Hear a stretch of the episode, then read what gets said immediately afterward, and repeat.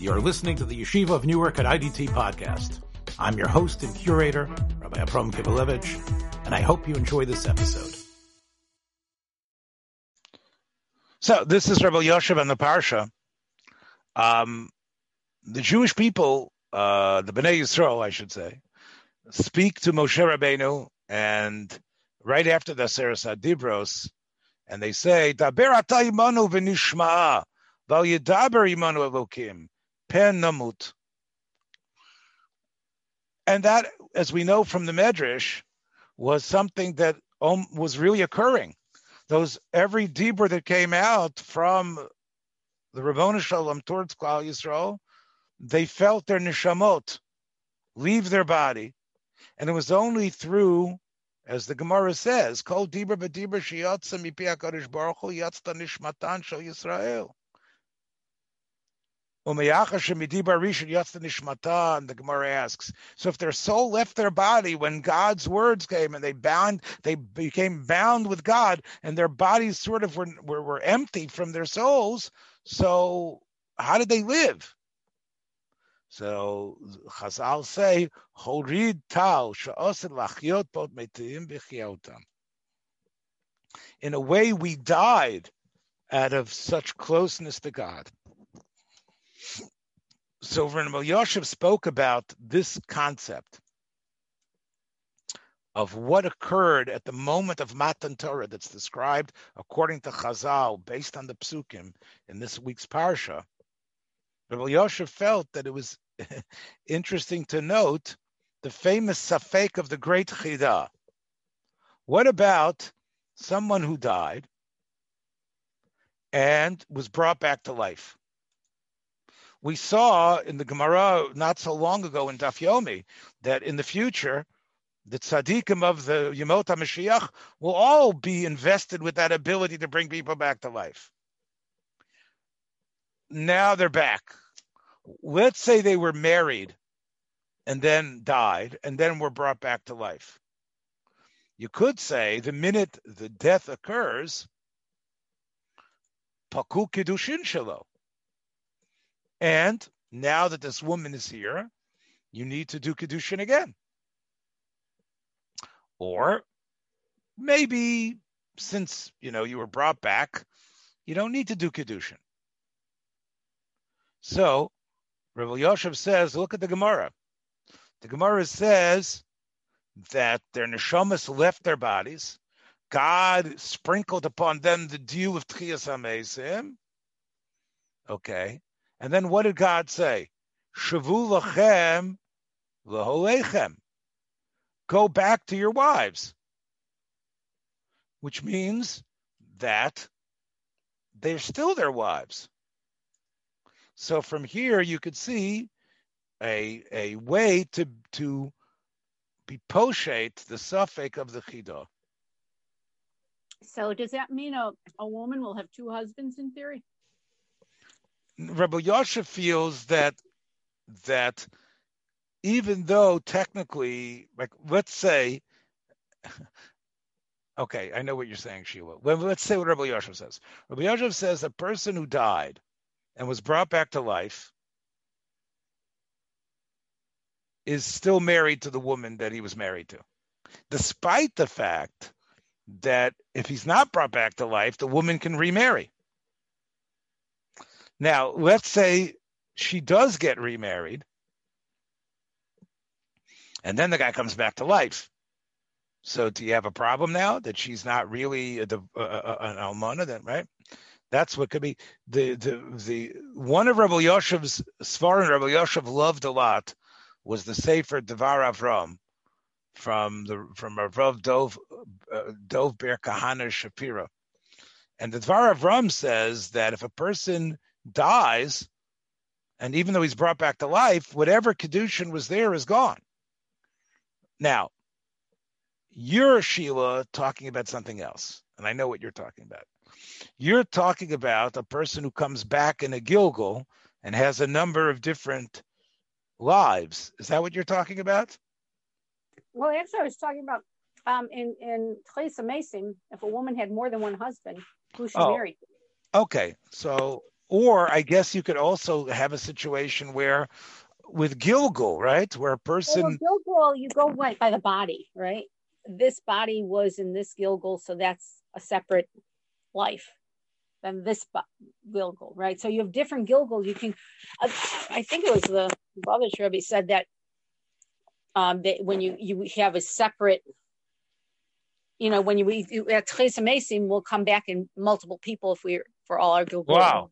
So, so, and, and how many neshamot were there? Don't we say it's well, the same? It's it could be one neshama in six hundred thousand. You know, that is science. That is weird. In yeah, so words, will be multiple people. You know, it's kind of like the Borg, one of seven of but but at the same time, what I'm thinking in terms of if that particular okay, so that doesn't bother you. The idea that, that, that doesn't the, the, the, fact the fact that you exist in as eight different people and with right. eight different wives that doesn't bother okay. you. You know, it, well, I you know let's we'll worry about it then. But at this point, I'm just thinking like. But you're okay, you're talking about a. Uh, you're talking about a person same life, two wives. same person. So we we actually talked about that with a psak from um, is it the last one? Or? With Reb Chaim David Halevi. Remember, we talked about a person who was married, um, right? Uh, and then, um, you know, he, the wife wants to go visit the grave of the first husband, and there was a question whether that would be the right thing to do.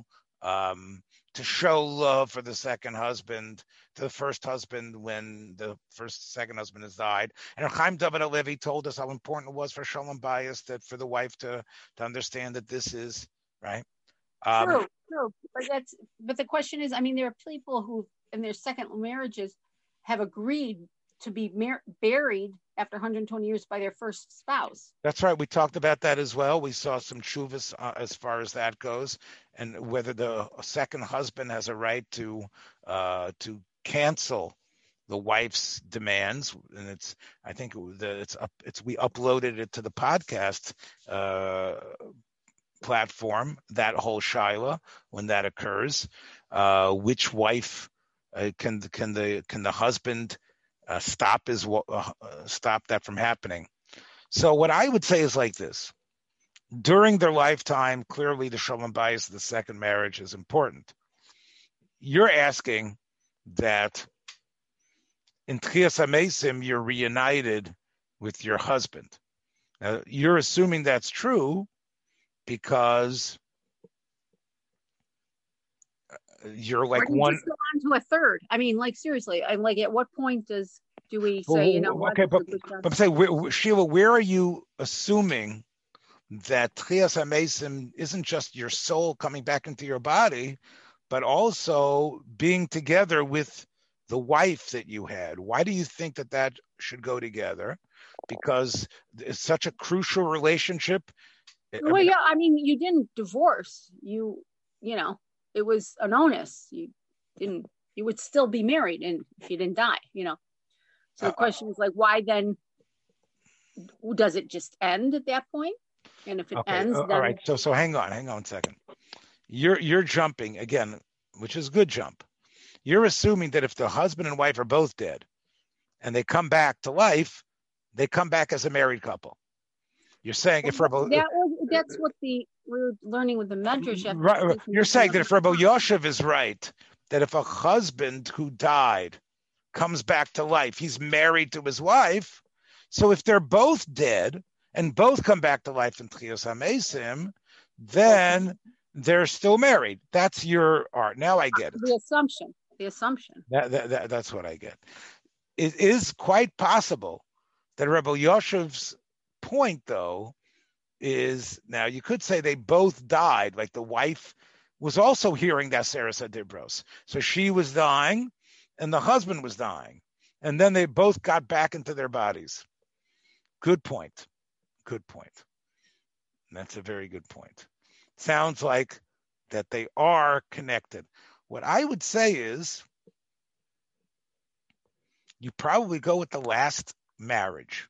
That's what I would say that if you had a couple that, right, Sheila, you had a couple, a man and a woman were married. The man, let's say Rabbi Tursky is this is going to be a tough thing to say, but we know that you know his first wife died in 1995, and he got remarried.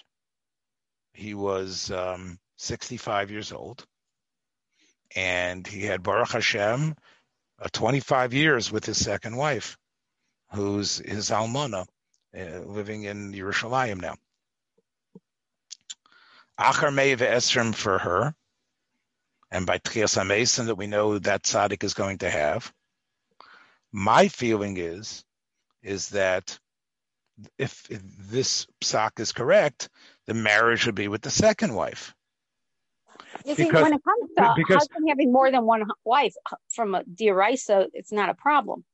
I'm talking from a diraisa level for a woman. Right. So, in other words, Rebbitzin, the first Rebbitzin Tursky, she isn't married to him anymore because he did a new act of kiddushin to the second wife. Right. And well, there, he could, he could theoretically still be married because. Oh, you want to say you want to say he's married to both of them? Yeah, but but if it was a woman who had two, like then what? In other words, he could be married to both, but with no problem from a whole, from a Diraisa point of view. But but but a husband um, um, can't be married, um, but a wife can't be married to two to two Simultaneous, men simultaneously. Anyway. Right to two men. So that would be a problem if Betrias Hamesim she had been married to one, and then they, now they both came back. Unless uh, we're saying the bria will change, and that won't be a problem either. You know. yeah. you got me. You got me. I'm happy you're here, but you got me on this one. I, I, figured it out finally what you meant. okay. Um, I'll call upon him. That was Rebbe Yoshev's Kiddush based on this. Um, again, if the Dvar Avram is right, then none of this is, is relevant if the Dvar, if, if the Dvar Avram is right, then a person who has um, a person who has come back is not really married to uh, to anybody. And in other words, you come back with Chiyas Abesim, that marriage is over. You're no longer married. Um,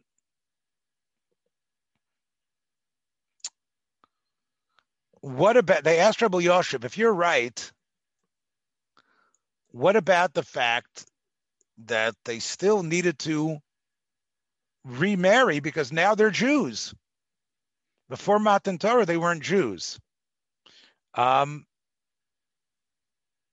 so Rabbi Yoshev said that the Torah said, This is your wife. The Torah said you should be Pirish from your wife. That was before the Torah was given. So we see that the the the the perspective of Moshe and the Ribono Shel Olam and the world was that even though the Torah is not here yet, and technically it could be that you're not hundred percent Klal Yisrael yet because the Torah hasn't been given, but this is called a a, to- a marriage the Torah sanctions. Now, now the now they got the Torah. So she remains the same Ashes Ish the Torah said she was. This is not like a ger. It's not ger shenizgayer. The Torah called this woman your wife. So even though you're not technically the same Jew you're going to be afterwards, but still, the Torah called this your wives. So therefore, that doesn't change once the Torah was given. So even though they had Aseres Hadibros, and now they finally heard the words of God, but the Torah didn't cancel the marriages. And therefore, she's still the Ashes Ish that she was. That's Rav Yoshev's answer. Uh, the Maharal, you might remember, we spoke it out in our shiur last week in our Ramban uh, shiur. I mentioned the Maharal. The Maharal says that the idea that you become a ger, you become a new person, is only if you accept it willingly. But since they were forced to take the Torah, they didn't become that level of ger shenizgayer. And that's according to the Maharal why they wouldn't have to do kedushin again and why they were still married. But I like the way Rabbi Yoshev looks at it. Rabbi Yoshev says, look, you know, clearly God sanctioned these people as being married. And therefore, even though now they have to live according to the Torah, they they go into the Torah as married people. Um, what about they asked Rabbi Yoshev again? This is a, a, sort of it's not as good as your question, Sheila, but it's an interesting one. Let's say the it's a Kohen Gadol who dies, and now he comes back. So now, um, so does he come back as a Kohen Gadol or just a Kohen Hedyot now? Uh, it, you, that's going to be his answer. Let's say he's the Kohen Gadol that dies. And now they, they, they Elisha Hanavi was there. He brought him back to life. So Lachora, if you're right, Trebel Yoshev, you know, she wasn't ever an almana, or was she? right? You know, you're married to her, but she's not an almana, is she? Because now that you're the the Ishus is still there. So if the Ishus is still there, she's not really an almana, although for there was a while when you were dead. So, but if he was dead, then he's no longer the Kohen Gadol because the Kohen Gadol goes until death. So there's no Shaila either way. So that's what Rebbe Yoshev answered. Sheila, you could have been Rebbe Yoshev tonight. Even even Shemes ain't no Kohen Gadol. Right. Again, eh, let's say you say like like the Dvar Avram, that if a person comes back to life, it's a brand new life. So if that's the case, he would be also to live with his wife according to the Dvar Avram, because she's an almana from him. She's his almana, but he's not. This his ishus is gone, and marrying her, even though he knows her very well, this would be like marrying an almana, which is it's pretty cool. You got to admit, it's a pretty cool uh, thought, and we should be zocha. I mean, we, you know, we we're talking about Nebuch, three great gedolim who died this week, so it's good to be talking about Tchias Hamesim. Um, let's say uh, we could probably give many shiurim on on one of the Aseres Hadibros that's mentioned. Uh, one of the the fifth of the Dibra, which is Kabbalah Avicha. Rabbi Yosha was asked the following question: um, You have a father who's who's very makbid that he makes sure to get the Magen Avram's sheet of Kriyat Shema. Now, there's a big machlokas, the Mogan Avram and the Vilna Gaon, how you figure out the hours of the day. Does it go from sunrise to sunset, or does it go from Zricha, I'm sorry, from Netz HaChama? No. Does it go from Alos HaShachar till Tzeisa Kochavim? So uh, if that's your amount of time, so you're actually going to have a shorter amount of time to say, do Kriyat Shema. I believe. So according to the Magen Avram, your time is going to be shorter. The reason is is because the day begins at at at at at, at uh, Olot Shachar. So therefore, that's when your first hour starts. And you have to finish Kriyashma by the third hour. So that amount of time usually ends up earlier by about you know 25, 30 minutes sometimes or more of the sheet of the Vilna Gaon. So let's say you know that's your father's minhag. And the son sees that the father is sleeping and he's not going to make his man. Um, what should you do? Should you wake him up? Rav Yoshev said, yes. That's not a lack of kibbud av. He's asleep, but you know that he wants to make Kriya You need to know your father. If your father is the type of person who sometimes he uses the sheet of the Vilna Gaon, then don't wake him up wake him up a little bit later. Let's say, Rebbe Yoshev said, you're at your house and the phone rings. And the person on the other line says, Is your father home? and they're sleeping. Or can I speak to your your father? Don't wake them up. You need to know who the person who's calling is. And if you know your father would want to speak to that person, then go ahead and wake them up. Now, how about if you're not sure? So the son should say, What are you calling about? What is this about?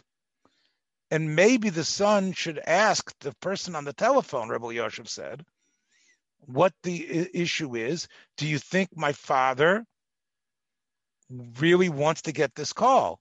And it can't be done later. And he's going to be upset that he wasn't able to talk. It's the stockbroker, whatever it is. You got to make the deal right now.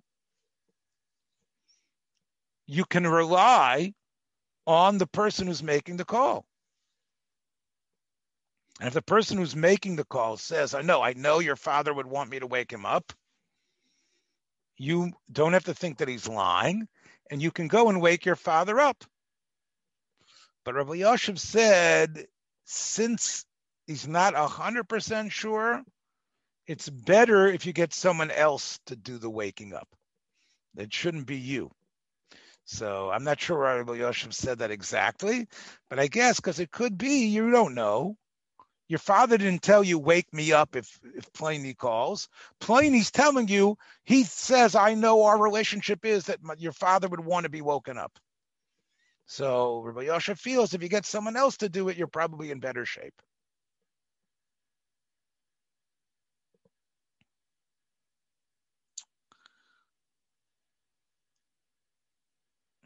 We know Rabbi Yoshev quoted the famous the Gemara that says that a father who is meichel on his kovid, it's called nimchal. Rabbi Yoshev quoted, however, the Radvaz that says, even if your father says, eh, treat me like one of the boys, treat me like your friend. But you, or in this situation, but you decide to still speak to him as sir. You still decide to stand up. You still decide that you're helping him. So even though he says, I'm mochel on the cover, I'm mochel, and you do it anyway, you fulfill a mitzvah. So even though he's mochel, it's still a kiyam mitzvah. You're not mechuyev to do it but you're makayim a mitzvah by doing it anyway. So even if the father says, "Ah, I don't want you to help," no, no, no, no, no, I'm one of the boys here. I want to play with you. But by helping him and, and taking him, you're still makayim a mitzvah. It doesn't it's not a non mitzvah. In Shulchan Aruch Chaim, Rabbi Yoshev mentions that it says that um, you're not supposed to take your tefillin off in front of your rebbe the, the Mishnah Berurah says the reason is that it's like a zilzul. It's like, you know, this is like a private thing. You're taking tefillin off, you're getting undressed, sort of like a weird thing. So don't do that. So Rebbe Yoshev. Assuming that the tefillin staying on all day there. Right. Because, okay. Right. Yeah, but it's, but but but it's still brought in the Mishnah Berurah, even though most people reading that Mishnah Berurah at the time weren't wearing tefillin all day. So why is it considered um, usher? Because it's it's a zilzul. It's a zilzul that, like, come on, what is this? Your your buddy in the locker room? right? Taking off tefillin right in front of him, you should go right, right? Um, know, it's sort of like you're supposed to be standing at respect, and here you are like taking your tefillin off. So Rabbi says, even though it's not brought down in Shulchan Aruch, in front of your father, you shouldn't do that either.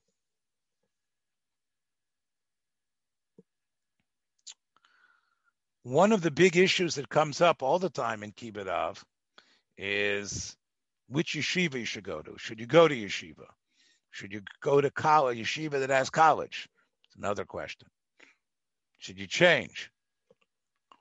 You and your father are arguing about or disagreeing which yeshiva it should be.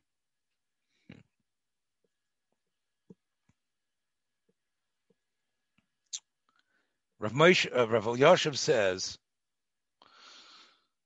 that if, let's say, for example, the high school you were going to, and the question is to go from high school to Yeshiva Gedola, and let's say to Ponevezh or one of the great yeshivas. So before, it's not you, Rebbe Yoshev says. It's not just your desire. You also need to speak to the, your Rabbeim. If the Rabbeim who are analysts about who can learn well and who has a chance to really grow and succeed and be great in learning, and they're telling you that. So if that's the case, Rabbi Yoshev says, you don't have to listen to your father. Now,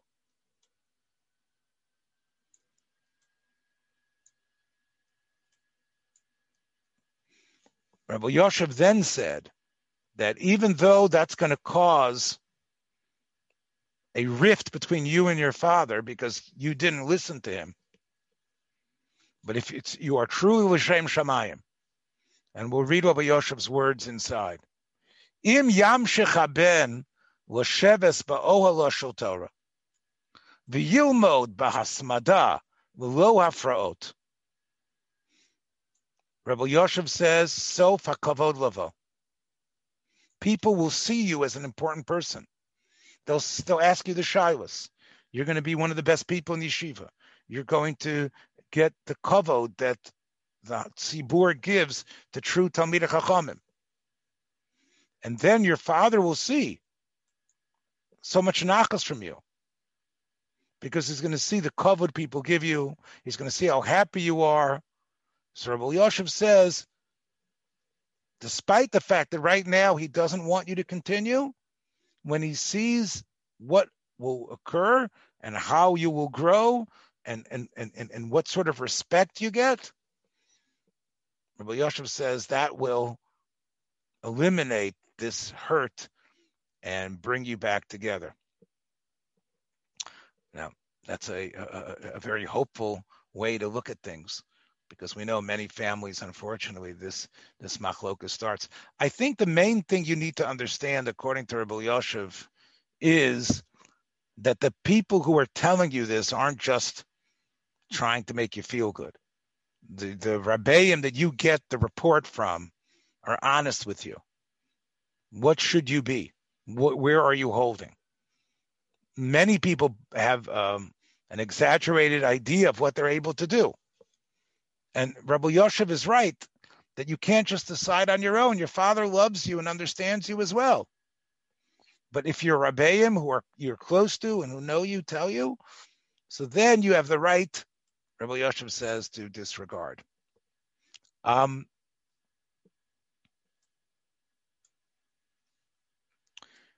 so in the beginning of the parsha, it says that Yisro had heard all about Kriyas Yamsuf and Milchemes Amalek. But then Yisro comes to the Bnei Yisro and he speaks to his son-in-law, Moshe Rabbeinu. And Moshe tells him, Ko asher os Hashem Mitzrayim, everything that happened. L'chora, Yisro had heard the reports. Rashi says about Amalek. You heard about Amalek already. The same Rashi. So what was it that was so different? So Rabbi Yoshev says there's a difference between hearing it from um, an unimportant personage or from someone who was not only there, but someone who understood every aspect of what the Muhammad of Amalek was. And Rabbi Yoshev says, you see that hearing the same information sometimes from a perspective of somebody who is very close is like hearing a total different story. And that's why Yisro was so uh, excited because he heard it from Moshe Rabbeinu himself.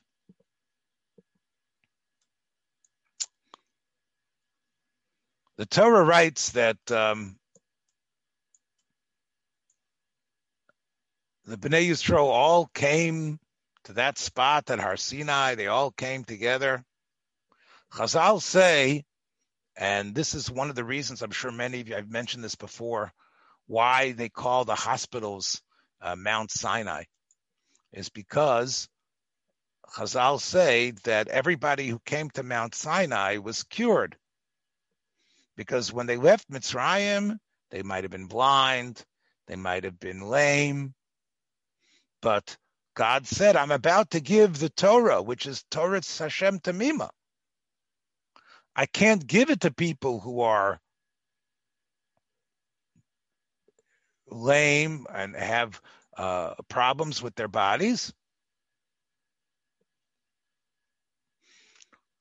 HaKadosh Baruch Hu Rofeosam V'nosan Torah. And that's, by the way, the reason why so many hospitals are called Mount Sinai. why didn't they call it Jerusalem? Why do they call it Mount Sinai? I heard this from my Rebbe, Rabbi Yochanan Zweig, um, 45 years ago. So, but it, it's a, such a it's such a nice idea. yeah, of course, Sinai, Mount Sinai. Yeah. Now, the the, the Medrash goes on. How do we know that if somebody was blind, he could see at Har Sinai? Because it says v'chol ha'am roim. Everybody could see. How do you know that everybody could hear? Because it said Nasa Ishma, which means they all had the capacity to hear, even though obviously from the three million people, some people were blind. And how do you know there were people that were able to stand up? Because it says v'yisyatzvu betachti sahar. So everybody was able to stand. So you see that the moment of Har Sinai cured all those illnesses and all those physical conditions. Rabbi Yoshev asked the following question. Yeah, I know it says Toras Hashem Tamima. It does say that. But look at the lashon of the of the Medrash. The Medrash says, God says the Torah I'm giving them is Tamim. Is it possible I would give the Torah to people who had physical uh, mumim, who can't walk or see or stand? Rabbi Yoshev felt that that lashon is, is is sort of like very cruel, isn't it? I mean, it's not that person's fault that he has this wound or that he's not able to walk or that he can't see. His soul is definitely a great soul no matter what. And we know that it says Toras Hashem Tamima. Fine. It also says the word tamim, Rav Yoshev pointed out, in the pasuk tamim tihyeh im Hashem Elokecha. What does that mean? Tamim means in your neshama, not your body. Rabbi Yoshev also pointed out in the Medrash that if you look at it, before he cures everyone, God had another Eitzah. Let's take a look at the Lashon of the Medrash inside again. It says, hmm, I can't give it to this generation, to these millions, because there's so many blind and lame people. Amtin ad sheyamdu b'neihem. Maybe I should wait till they have children and I'll give it to them. But then Mo, Mo, God speaks to himself and says, no, that means the Torah ends up waiting till the new generation arises. That can't be either. You know what I got to do? I got to do the magic of curing them. Rabbi Yosef felt, what did the Medrash mean that God was actually going to wait till um, the next generation would rise up? How do they know that the next generation, that everybody born would be a perfect Stepford wife type of child or like a perfect uh, child? There's going to be more Bali Mumim in the next generation. So, what is what's what what's God's Havamina? So, Rabbi Yoshev says, what does this mean when we talk about a Balmum? There were two types of Bali Mum in Mitzrayim. One of them was Mumei HaGuf. They really, you could see there was something wrong. They were amputees in a way. what what did that happen? Because what happened was, Rabbi Yosef quotes the Medrash Tanhuma, you had people who be working in the hard brick and mortar, and a brick would fall and break the person's leg, and they have to amputate his foot. But there's another type of mum, the ones that the Navi in Yeshayo says, what are they?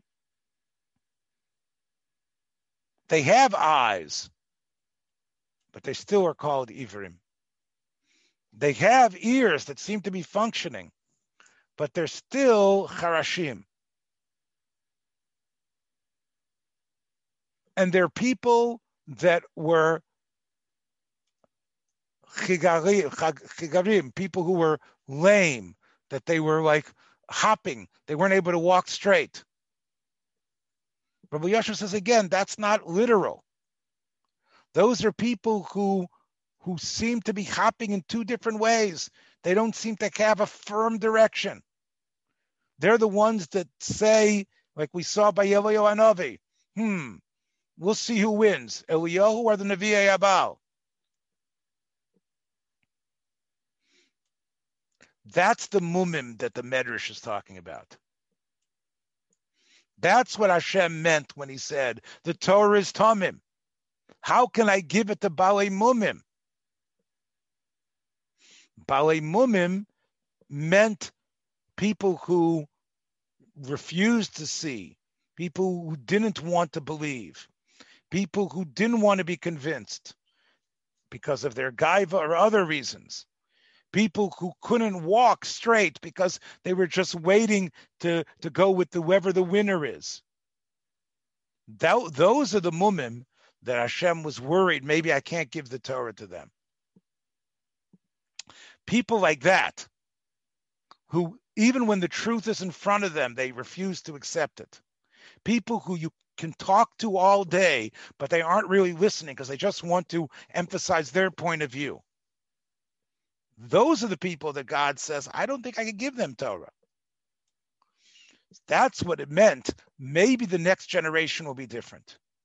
Because one of the reasons they became this way was because they were in Mitzrayim. They didn't have proper direction. They had a lot of doubts. They had a lot of pain. They had a lot of influences from the people who didn't leave Mitzrayim, who were part of the Jewish nation, but were doubters. And because of that, even the ones who left, there were still Mumim, there were still Charishin, uh, and, and Ivrim and Chigrim. And maybe the new generation that's going to be a generation not raised in Mitzrayim. They're not going to have those doubts. They're all going to be a good generation. That's what Hashem says. I don't know if I can keep waiting. As Rabbi Yoshev says, I'm hoping that this new generation will be raised without any doubts by the door, but that might not happen. So, what does it mean? God heals them? What it means is not magic. What it means is is that the people that refused to really accept what was in front of them started to see the kolot. Something emotionally changed in them. The event of Matan Torah was so galvanizing to them that the ones who had been doubters, even through all the miracles and were still skeptics, started to see and what usually you couldn't see. That's what it says. Nasav and Ishma, meaning out of out of fear and love and recognizing the greatness of God, that was eliminated from their system. And even the ones that had always been, well, you're right, you're right, I'm not sure, I'll go with the winner, when they came to Har Sinai, they saw that there was only, in a sense, they intellectually realized that they have to stop being in such a way. So that is Rav Elyashiv's beautiful shot about um,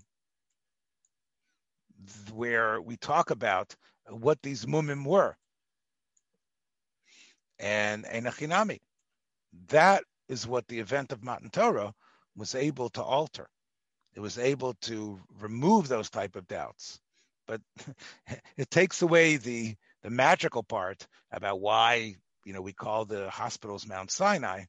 But I think Rebbe Yoshev does his usual job. He, he zeroes in why is it only these three?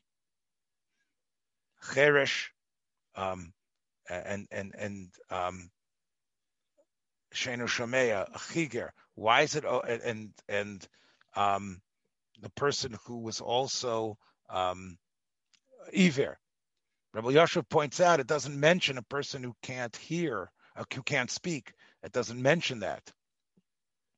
So therefore, those three are the ones that align very well with the type of attitudes that living in Mitzrayim could create.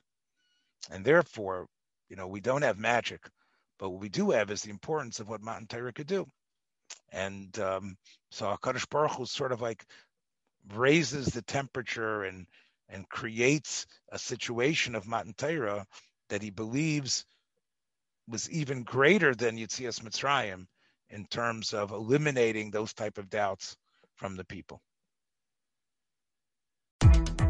Thanks for joining us for another episode from the Yeshiva of Newark at IDT Podcast. Be sure to subscribe on your favorite podcast app so you don't miss a single episode.